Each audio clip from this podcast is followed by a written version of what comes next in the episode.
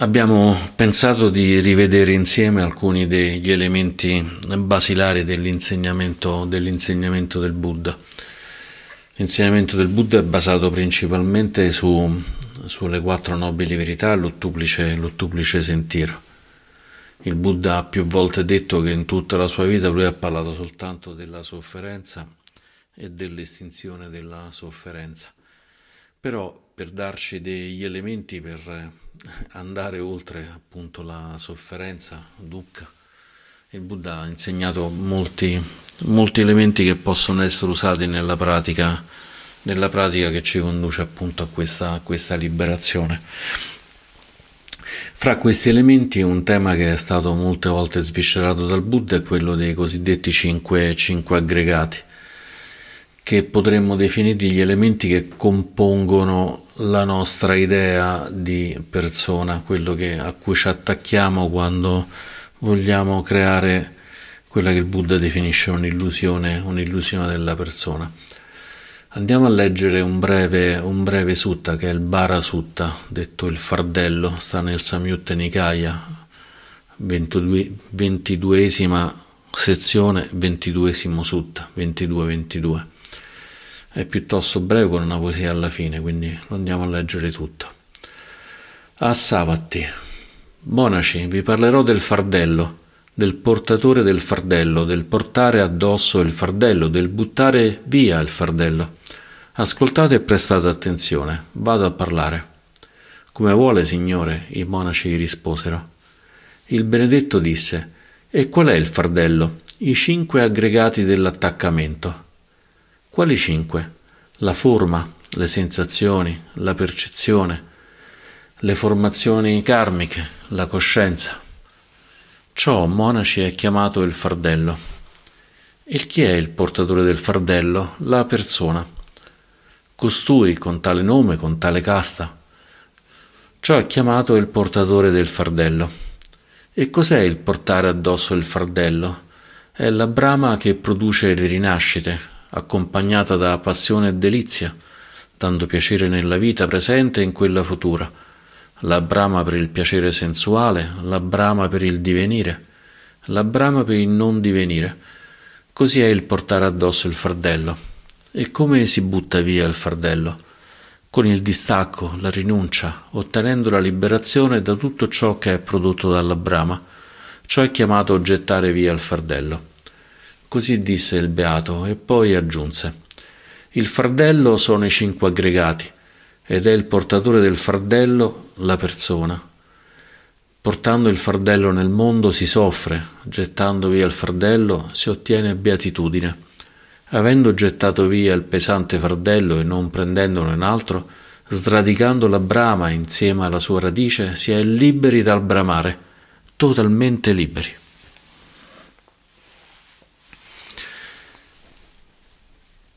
E questo è questo sutta in cui il Buddha ci dice innanzitutto quali sono i cinque, cinque aggregati, cioè forma, sensazioni, percezioni, formazioni karmiche, formazioni mentali e la coscienza. E poi ci dice che il portatore del fardello è la persona, quindi collega, collega le sensazioni, le percezioni, la forma e così via al concetto di, al concetto di persona. Andiamo a vedere i cinque, i cinque elementi uno per uno, più o meno che cosa si intende. La prima parte dei, dei, cinque aggregati si chiama appunto rupa, è la parte relativa a, alla forma. E spesso diciamo, si, si, dice, anziché forma si dice corpo, ma è un termine, un termine scorretto perché un corpo innanzitutto dà già una coloritura che non, non è presente necessariamente nel, nel concetto di, di, rupa. E poi perché in realtà rupa riguarda non soltanto le, le persone, gli esseri senzienti, ma anche le, tutto quanto quello che non rientra all'interno di questa categoria, anche perché nell'insegnamento del Buddha non c'è una reale differenza fra una persona e un appendiabiti, quindi siamo tutti composti di, di forma. Qua la forma si intende quello che possiamo riconoscere come, come immagine, come immagine mentale, come impressione di quello, di quello che c'è. La parte interessante, diciamo, di, dei cinque aggregati è che i cinque aggregati non sono un insegnamento, come dire, ultimo, nel senso che il Buddha non ci dice che i cinque aggregati è, è la verità del, dell'universo, ma ci dice piuttosto che i cinque aggregati sono, come abbiamo letto nel Sutta, sono i cinque aggregati della, della sofferenza ed è così che vengono chiamati anche, vengono chiamati anche diciamo, all'interno del, del, primo, del primo insegnamento del Buddha, la messa in modo della ruota del karma, i cinque aggregati dell'attaccamento e i cinque aggregati della sofferenza.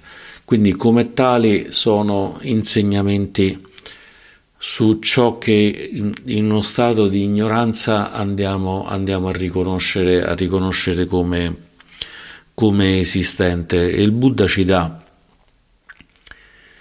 questa scomposizione diciamo, del senso di sé, del senso di persona, ci dà mh, l'indicazione del tipo eh, abbiamo un senso di sé, io ho un nome, ho un mestiere, un, un ruolo nella società eh, so delle cose, faccio delle cose, come diceva Nanni Moretti, vedo, giro, conosco gente, e questo vedo, giro, conosco gente è quello che per noi è, il, è la nostra percezione della, della persona, il, come abbiamo visto il portatore del fardello. E il Buddha ci dice, ok, allora per vedere se c'è veramente questa, questa persona e questa persona vedere se ci dà eh, elementi di liberazione o elementi invece di sofferenza, proviamo a scomporlo in alcuni elementi. Alcuni elementi sono fisici, sono quelli che rientrano all'interno della parte di rupa, altri elementi, gli altri quattro invece sono, sono mentali.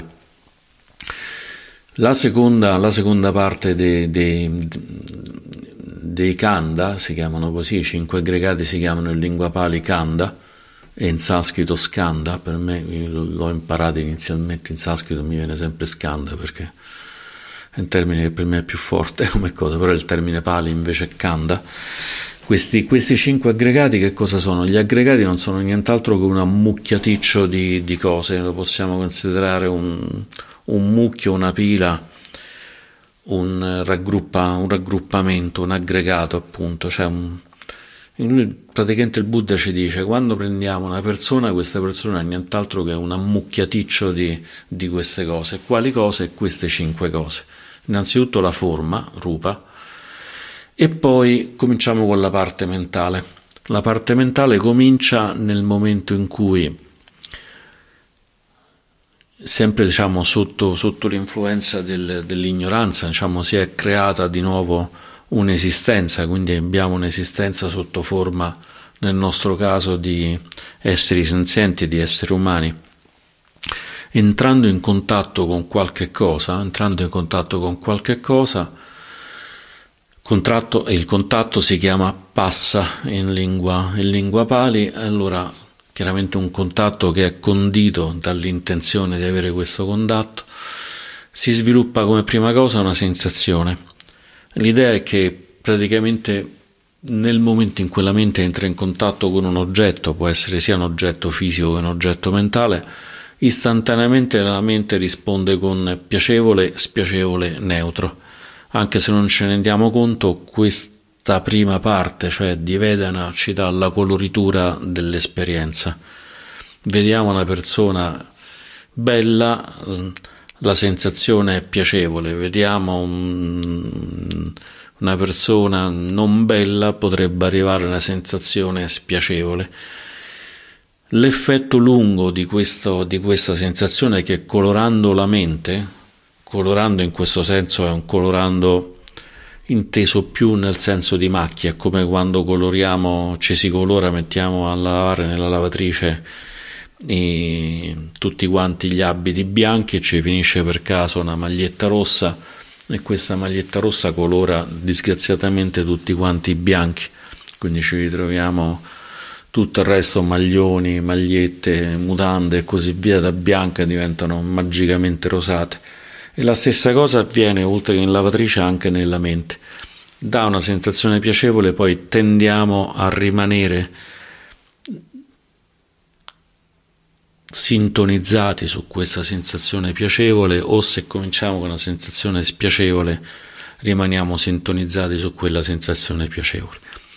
La sensazione neutra, che è quella che non è né piacevole né spiacevole, in genere è collegata con uno stato più simile alla noia che a qualcosa che rimane. Tipicamente diciamo, il progredirsi di sensazioni neutre poi tende a diventare noia e quindi poi a spostarsi verso una sensazione piacevole o spiacevole. Quindi praticamente c'è una forma che ci consente di avere appunto i sensi, le porte sensoriali e così via. Queste porte sensoriali entrano in contatto con qualche cosa, prima parte che arriva a questa sensazione piacevole, spiacevole e neutra. È un po' come l'idea, metto la mano sulla, sulla candela, una candela qua davanti, se ci metto sopra il, il dito non è che sto tanto a riconoscere se è una candela, se è un, un, un ferro da stiro o qualunque cosa. L'unica, la, la, prima cosa che so è che arriva una sensazione spiacevole e quindi ritiro, ritiro la mano. Metto la mano su del velluto prima di riconoscere che è una stoffa o magari la pelliccia di un animale o qualunque altra cosa, mi arriva una sensazione piacevole. Tengo la mano ferma nell'aria, non arriva una sensazione né piacevole né spiacevole e quindi sappiamo essere una sensazione neutra. Le sensazioni sono una parte estremamente importante de, de, degli aggregati perché in questo, in questo processo che il, il Buddha esplica eh, non nell'insegnamento de, degli aggregati ma nell'insegnamento del, della cosiddetta coproduzione condizionata che in Pali si chiama Paticcia Samuppada cioè, queste iterazioni di cui stiamo parlando, appunto dall'ignoranza sorgono le formazioni karmiche, i sankara, e da queste formazioni karmiche c'è tutto quanto un prodursi, un prodursi appunto di Namarupa, di questi, diciamo, di questi aggregati, quindi le porte sensoriali, e quindi le porte sensoriali che entrano in contatto, e quindi con tutto quanto questo processo che poi andrà a portare alla brama e all'attaccamento a quello che nel Padiccia Samuppada, ma che tipicamente anche in tutti gli altri insegnamenti si chiama Tana, la sete. E la parte interessante dell'insegnamento del Buddha è che il punto più facile di tutta quanta questa catena in cui ci possiamo fermare dall'avere una sensazione piacevole e far partire quindi il processo di Brahma oppure da una sensazione spiacevole e quindi far partire il processo di avversione è proprio all'inizio quando c'è questa sensazione ed è quello il punto più facile, il Buddha ci dice, in cui possiamo spezzare questa catena che poi va a finire alla fine, che ci porta di nuovo prima alla nascita, prima alla, alla volontà di, di divenire, poi alla nascita, dalla nascita inevitabilmente alla sofferenza e alla morte, che è il dodicesimo anello del Paticcia Samuppata. Quindi il, le sensazioni che sembrano una cosa così, come dire, stupidina, nel senso che uno dice, vabbè, sì, metto la mano sulla candela, mi scotto, spiacevole, metto la mano su, boh, dentro dell'acqua tiepida, magari piacevole, cioè, che ci faccio? Niente, ci faccio la zuppa con l'acqua calda invece sono proprio un punto assolutamente essenziale, per cui le meditazioni sulle sensazioni sono talmente importanti per l'insegnamento del Buddha che ad esempio nel Satipattana Sutta, che è appunto questo insegnamento principe sui quattro fondamenti della consapevolezza, uno dei quattro fondamenti è, è, proprio, è proprio, la parte delle, delle sensazioni. Più o meno contestualmente all'emergere delle sensazioni c'è un altro processo, un processo mentale che è quello delle percezioni, che in pali si chiamano sagna. Queste percezioni diciamo è un processo di riconoscimento, quindi abbiamo messo il dito sulla candela, ci arriva subito la sensazione eh, spiacevole, addirittura dolorosa in questo caso, e contemporaneamente parte il processo di riconoscimento che ci dice che quella lì è una candela, che abbiamo messo le mani sulla, sulla fiamma. Come è facile vedere, la parte delle percezioni non è una parte legata soltanto a ciò che sta avvenendo in quel particolare, particolare momento. Questo perché il riconoscimento di, di, di, un oggetto, dell'oggetto con cui siamo entrati in contatto, richiede chiaramente la conoscenza di quell'oggetto e la conoscenza dell'oggetto è data da tutta quanta la sequenza di esperienze che abbiamo avuto in questa vita ed eventualmente anche in vite precedenti, anche se meno, meno significativo rispetto a, a questo fenomeno. Quindi questa serie di esperienze che di fatto è la nostra eh, cultura, conoscenza di base, conoscenza del mondo. Io posso riconoscere una candela se so che cos'è una candela. Se io vivessi in una cultura che non usa mai le candele, non potrei mai dire cos'è cosa. Se io faccio vedere questo oggetto a una persona che non ha mai avuto contatti con la tecnologia, vado nel 1400 gli faccio vedere questo oggetto, nessuno riconoscerà questo oggetto come un mouse mentre noi con tutta quanta la nostra esperienza di vita moderna, di cultura, di uso del computer lo sappiamo riconoscere come, come mouse.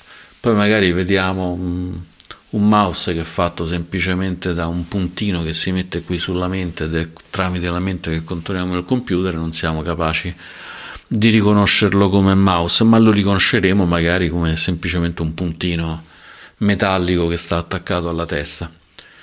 Quindi praticamente forma, entriamo in contatto, sensazione ci dice piacevole, spiacevole, neutro, riconoscimento tramite la percezione che è la parte di sagna e a questo punto si scatena, si scatena l'abisso.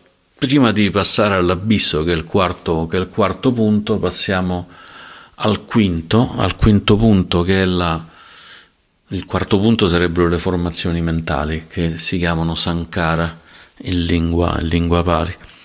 Formazioni mentali sono un termine molto generale che raccoglie, che raccoglie sia i pensieri sia le, quelle che noi normalmente chiamiamo sensazioni, nel senso di sensazione di paura, di mh, mm, rabbia, le emozioni e così via e in più raccoglie anche tutto quello che è ricordi, tutto quello che è mh, immaginazione, quindi ad esempio noi possiamo immaginare qualcosa che è successo nel passato, possiamo immaginare qualcosa che succederà nel futuro e questi rientrano tutti in questa macro, macro categoria dei Sankara.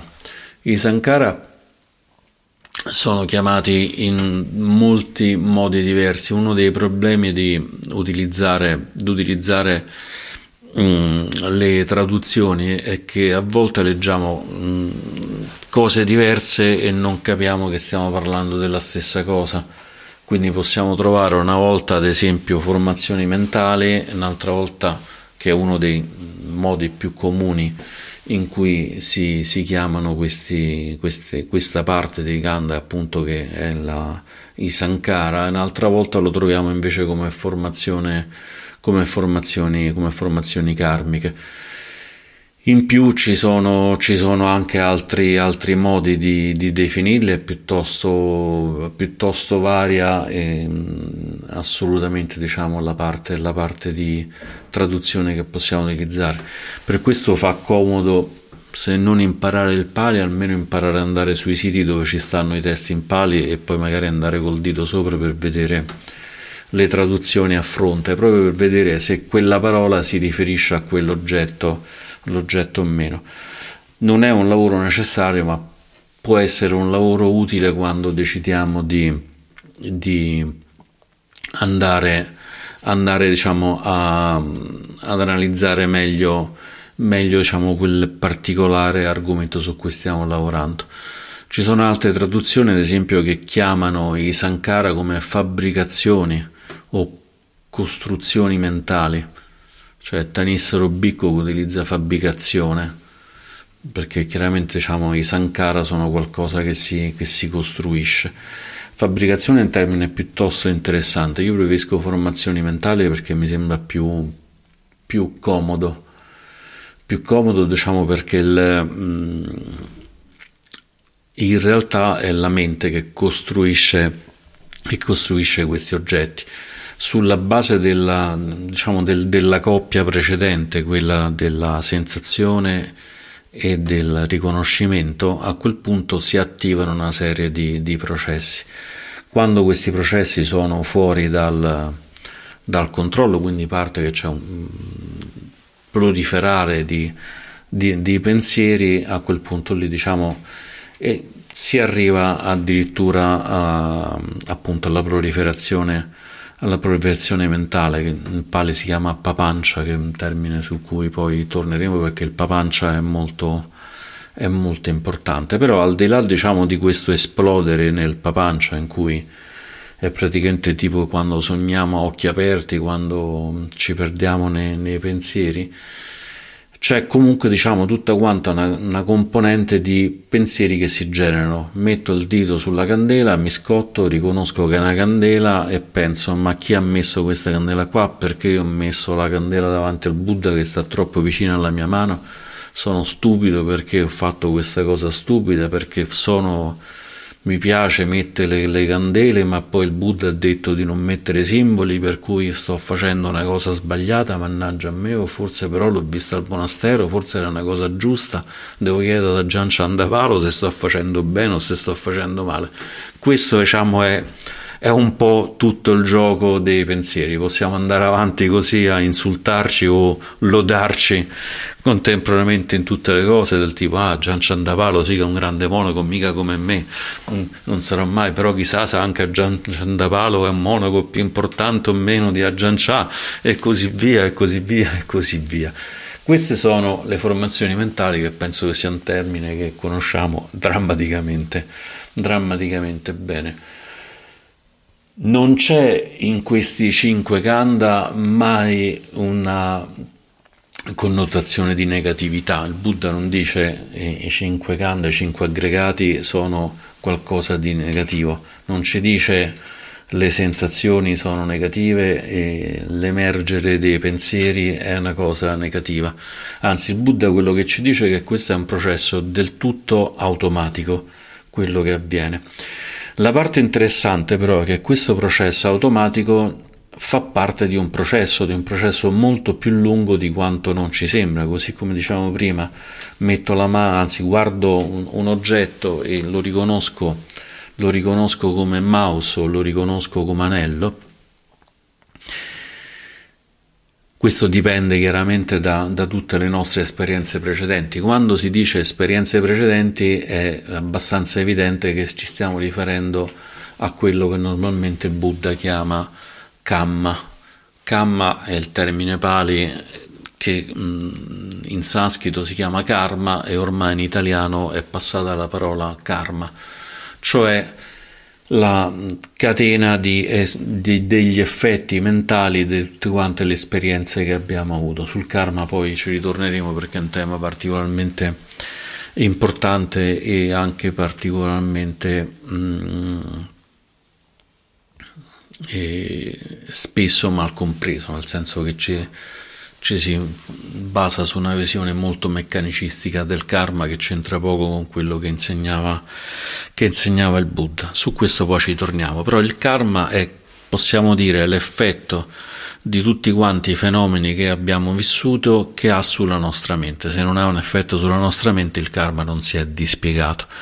Questi effetti sulla nostra mente fanno sì che emergono esattamente quei pensieri, esattamente quelle emozioni, esattamente quei ricordi.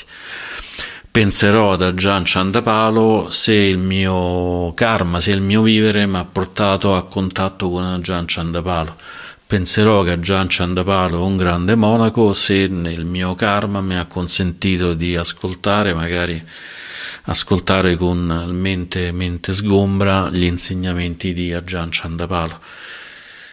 Se invece nella mia esperienza i religiosi sono persone spiacevoli, disgustose e la religione la, è l'oppio de, dei popoli, tanto per rimanere su termini piuttosto, piuttosto famosi, allora magari eh, il disvelarsi di un monaco non sarà produttore di un certo tipo di pensieri, ma sarà produttore di altri tipi di pensieri. E questo qua appunto è la ragione per cui Sankara vengono chiamate anche formazioni karmiche, perché sono legate al karma, al karma che ci stiamo trascinando, sempre condito dall'ignoranza, che è l'elemento comune a tutto, a tutto questo problema.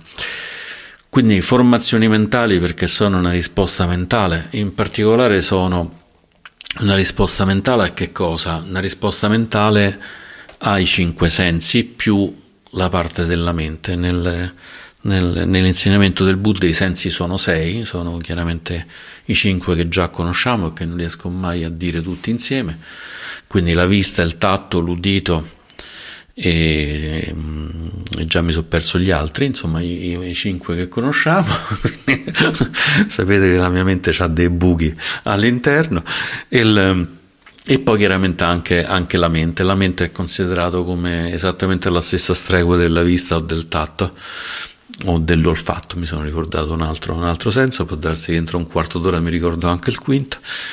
E il, e quindi la mente è considerata come tale, quindi nel momento in cui entriamo in contatto tramite questo senso della mente, ad esempio con un pensiero, si formano degli altri, degli altri pensieri.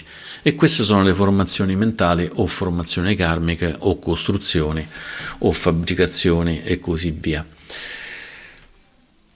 E siamo arrivati al quarto, al quarto dei, dei, dei, cinque, dei cinque skanda.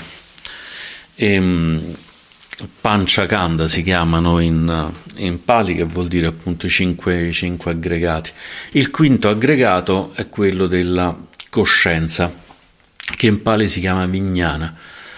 Questa coscienza non va considerata la coscienza di alto livello come possiamo considerare, per cui sto dicendo sono cosciente di, di, di esistere, sono cosciente di come persona e così via, ma sono coscienze di livello molto più semplice, tant'è che forse il termine più appropriato è quello di chiamarle coscienze sensoriali.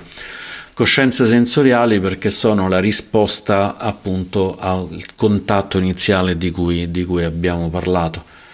Appunto siamo entrati in contatto tramite le porte sensoriali, quindi il, la vista, l'olf, l'olfatto, l'udito e così via, con, con qualche cosa e una volta che siamo entrati in contatto con questa cosa abbiamo fatto tutto quanto questo tourbillon di sensazioni, percezioni, formazioni mentali di Vedana, Sagna, Sankara e a questo punto qui la, la coscienza ci dice so che ho visto qualche cosa, so che ho eh, annusato qualche cosa, so che ho eh, eh, visto un pensiero, ho notato un pensiero e così via. Questa è la parte della, della coscienza. È la parte della coscienza. Quindi questi sono i cinque aggregati. E il Buddha ci dice fondamentalmente quello che noi consideriamo essere una persona è la somma di questi cinque, di questi cinque elementi fatemi dire, atomici. Chiaramente il Buddha poteva essere molto più dettagliato e in realtà lo è anche stato, tant'è che nel canone Pali, che è la somma di tutti quanti gli insegnamenti del Buddha, eh, c'è una sezione probabilmente successiva alla morte del Buddha, quindi è stata una, una mm, sezione raccolta da, dai monaci, che è una specie di enciclopedia della, possiamo chiamarla psicologia buddista, che si chiama Abhidhamma.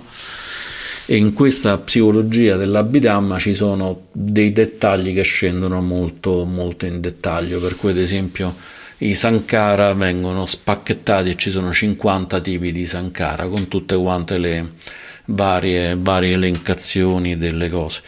Nell'Abhidhamma si arriva anche molto in dettaglio, per cui si spezzettano tutte quante le esperienze che abbiamo della mente in momenti atomici, che in questi momenti atomici nell'Abhidhamma si chiamano citta, e sono estremamente rapidi, più o meno ce ne stanno una ventina, 18 ad ogni momento che potremmo più o meno considerare per ogni decimo di secondo e in tutto quanto questo sorgere viene ampiamente descritto nell'Abhidhamma.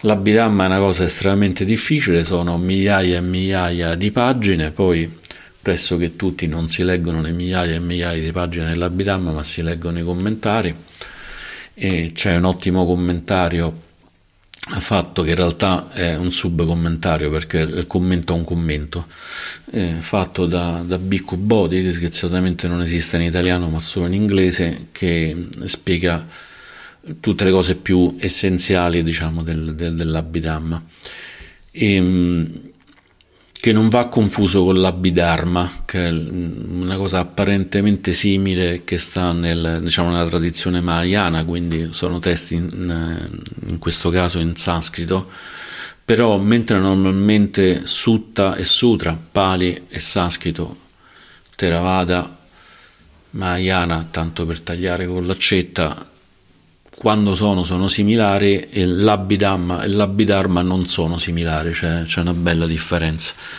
Non sto dicendo meglio, peggio e così via, ma semplicemente che sono diversi, quindi mh, mm, da, non confondere, da non confondere i due.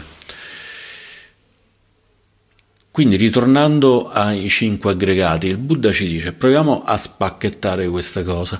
C'è un insegnamento piuttosto, piuttosto famoso, piuttosto famoso che è il, la parte di Milinda, Milinda Pagna, diciamo gli insegnamenti di Milinda, che sono un testo piuttosto um, recente, credo che sia intorno al 600-700, chiaramente Cristo, non il 1600 se ho preso bene il secolo, ma non sono sicuro, che è l'insegnamento che il, un monaco che si chiama Nagasena dà a questo re greco che aveva è colonizzato appunto la parte in cui si trova la casena che si chiama Milinda, quindi sono gli insegnamenti a Milinda fondamentalmente. Fra questi insegnamenti a questo, a questo grande re greco che vuole imparare a conoscere, a conoscere il, il, Dharma, c'è tutta una serie di insegnamenti che consiglio assolutamente di leggere, tra l'altro è un testo molto bello, molto poetico e anche molto eh, molto completo, nel senso che va a prendere un po' tutti quanti gli aspetti del Buddha Dharma e li va a riportare. Sono un centinaio di pagine, ma anche leggendole un po', un po a, a, saltelloni è comunque di, di, grande, di, grande, di grande utilità. E volevo leggervi questa parte relativa a, a un esempio molto famoso che è l'esempio del carro e c'è Nagasena che chiede appunto a Milinda, gli dice Re, come dunque siete giunta, a piedi o in un carro? E il re gli risponde, non sono venuto a piedi signore, sono giunto in un carro. E mm, Nagasena risponde, allora se siete venuti in un carro, maestà, spiegatemi cosa esso è. È il polo il carro? Non ho detto questo. È l'asse il carro? Certo che no. Sono le ruote o il telaio o le corde o il gioco o i raggi delle ruote o il pungolo? Sono questi il carro? A tutte queste domande Milinda rispose di no. Allora tutte queste parti insieme sono il carro? No, signore. Allora qualcosa esterna a loro è il carro? Milinda rispose ancora di no.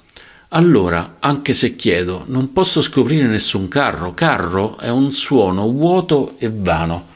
Con quale carro siete giunti? È una falsità ciò che avete detto, un inganno. Non esiste nessuna cosa come un carro. Voi siete il re di tutta l'India, un possente monarca. Perché dite cose false? E qui c'è una scenetta in cui chiaramente chiama a testimone tutti quanti presenti per dire che il re stava dicendo cose, cose false.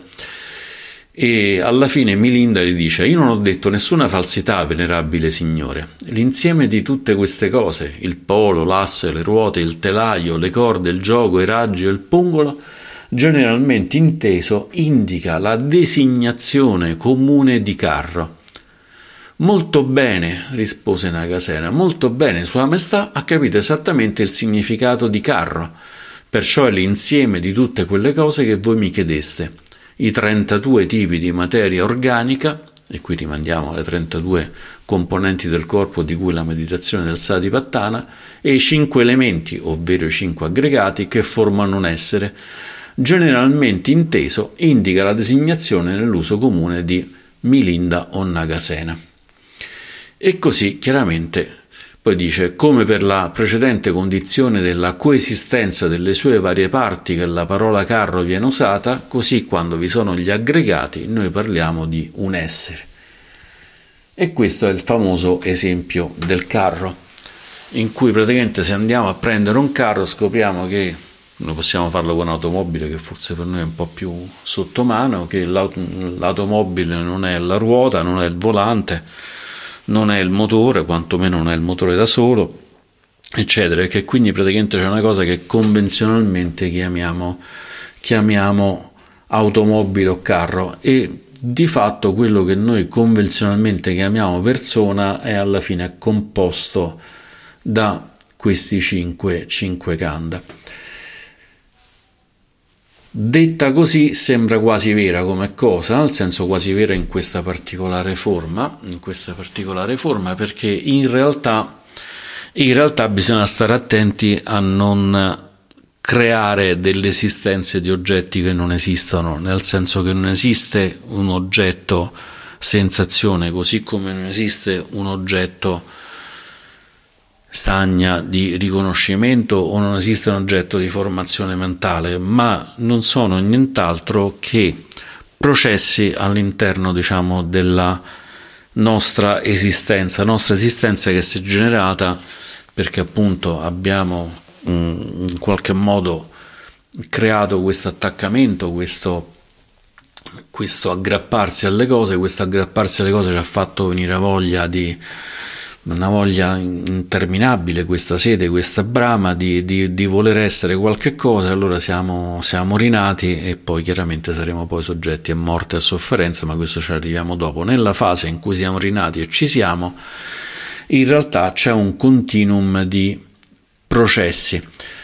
Devo dire che questa cosa del carro a me mi ha creato veramente tanti problemi, nel senso che sono di base nasco come logico matematico, per cui a me questa distinzione del carro mi sembrava così malfatta, veramente malfatta, perché dico sì, vabbè, sì, per carità, il carro non c'è, il carro cos'è, però sta di fatto che alla fine noi abbiamo un carro che è dato come il momentaneo unirsi di questi processi, di questi processi che generano degli altri processi e così via. Ci ho messo diversi anni per capire che in effetti quello che il Buddha stava insegnando è proprio questa cosa, cioè che la, ragione per cui non trovavo, trovavo tutte, tutte ci sono diversi sutta in questa roba viene presa e analizzata in estremo dettaglio, per cui si dice che non è né quello né l'aggregazione né la disgregazione e così via non c'è mai scritto che questa qui è una parte di un processo perché probabilmente il Buddha lo dava per scontato. In realtà, quindi, noi possiamo considerare i cinque, i cinque kanda come in realtà l'articolarsi di un processo. Come taluni dicono, questo qui è un processo che avviene nel continuum dell'esistenza, quindi nell'esistenza del continuum abbiamo un processo che genera e cambia continuamente rupa, quindi la forma, ci sono dei processi che grazie al contatto, all'intenzione e così via ci portano a generare automaticamente la parte di sensazione per poi tramite anche diciamo, le esperienze precedenti, il karma, abbiamo anche la generazione di riconoscimenti e poi da lì il dispiegarsi sempre tramite condito dal, dal, karma abbiamo anche tutta la generazione dei pensieri. E pressoché in modo automatico abbiamo poi le sensazioni le, le, sensazioni che vengono acquisite dalla parte delle coscienze sensoriali per cui sappiamo di aver visto eh, toccato e così via eh, sentito mentalmente l'oggetto diciamo del nostro contatto e quindi nient'altro che un processo, un processo continuo, un po' come si dice che la... qua dico delle cose di cui non so niente, quindi sappiate che sono, sto dicendo cose a caso, quando si dice che le, praticamente gli elettroni hanno sia una parte, una parte sostanziale, una parte di particella e una parte invece che energia, è un po' come la stessa cosa. A noi ci sembra che tutte quante queste cose siano in un qualche modo concrete, come come una sensazione ci sembra un oggetto concreto, come se fosse una cosa che possiamo prendere e con un chiodo e un martello attaccare alla parete, oppure possiamo vederlo semplicemente come un processo che sta avvenendo e dopo che è avvenuto non ci sta più. Mm, vederlo come parte di un processo in questo caso è assolutamente più vantaggioso anche perché dare eh, esistenza imperitura a tutti quanti questi componenti non era certo l'obiettivo, l'obiettivo del Buddha che invece ci racconta esattamente, esattamente l'opposto. Uno dei problemi se andate a rivedere un po' di sutta un po' di cose con i Kanda e mi sono accorto che pensavo che fosse una cosa facile da raccontare, in realtà i Kanda vanno a toccare praticamente tutto l'insegnamento del Buddha, cosa che fortunatamente avviene pressoché, pressoché insieme, sempre, ma è difficile raccontarli senza introdurre tante altre cose. In un qualche modo, in un modo più semplice, la monaca Vajira, noi abbiamo Gian Vajiro che è l'abate del monastero in Portogallo e questa invece è Vajira, sta nel Samyutta Nikaya 5.10, questa venerabile Vajira, questa Bhikkhuni Vajira, incontra Mara, il maligno che praticamente cerca di rinforzargli il principio di persona.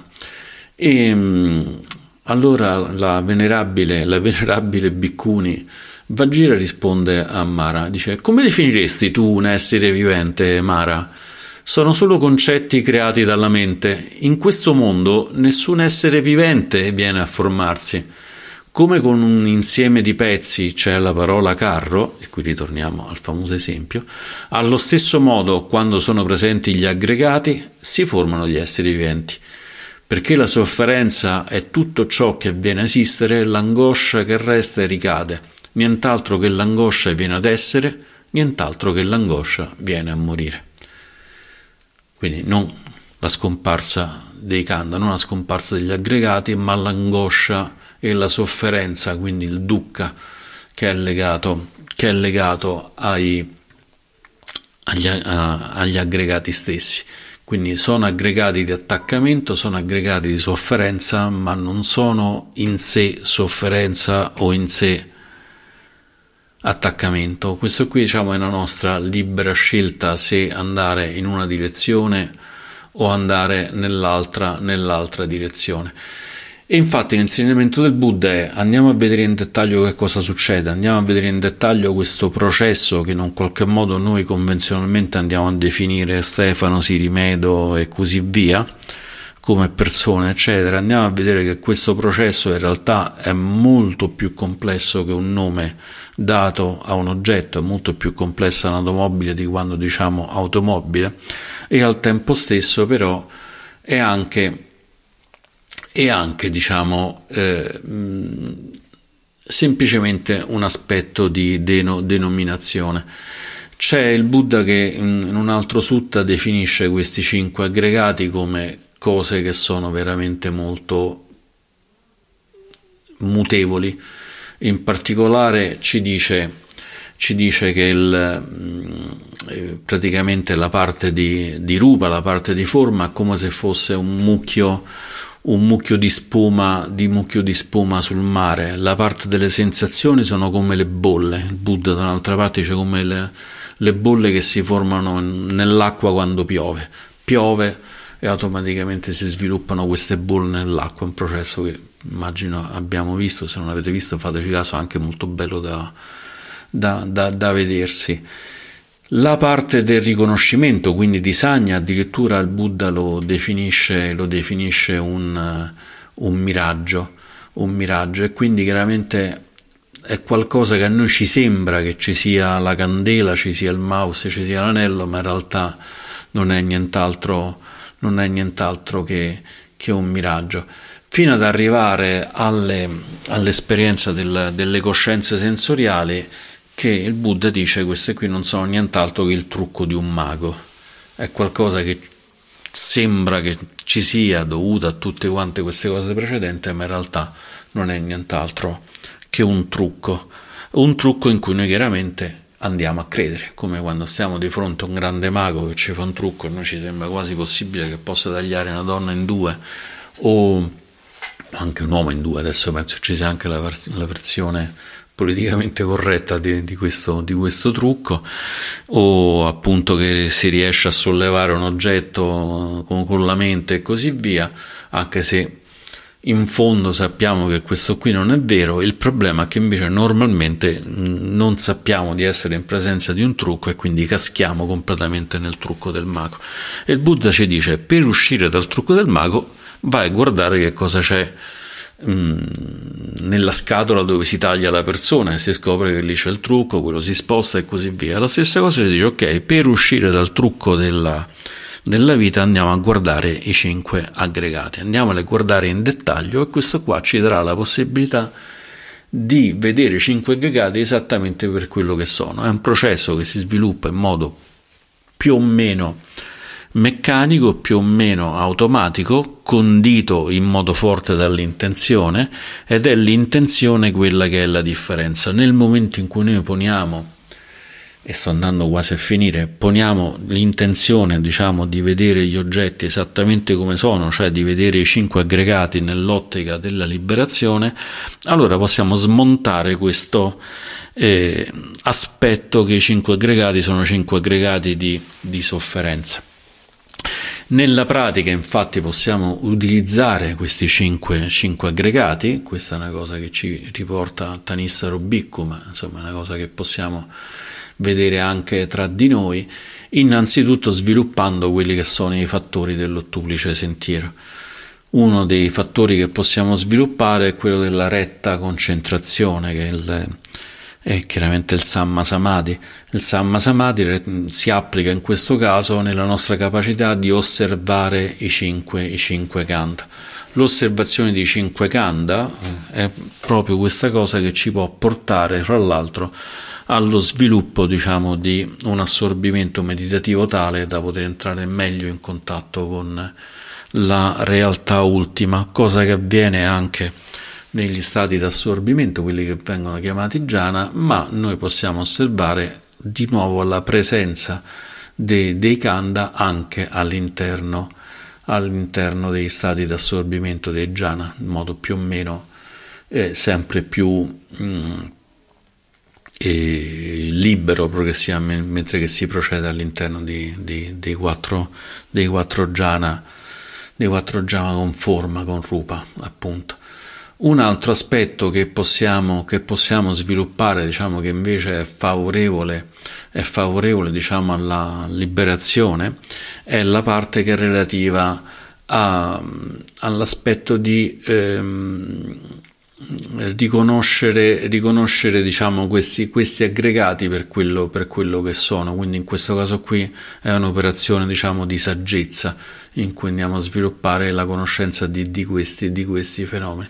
E in particolare poi andando proprio a spezzare questo link che va a collegare questo anello che ci collega da, dalla, dalla parte di... Eh, Mm, sensazioni piacevoli e spiacevoli alla parte quindi di, di Brahma, allora in questo modo chiaramente possiamo, possiamo andare a smontare, a smontare questa cosa.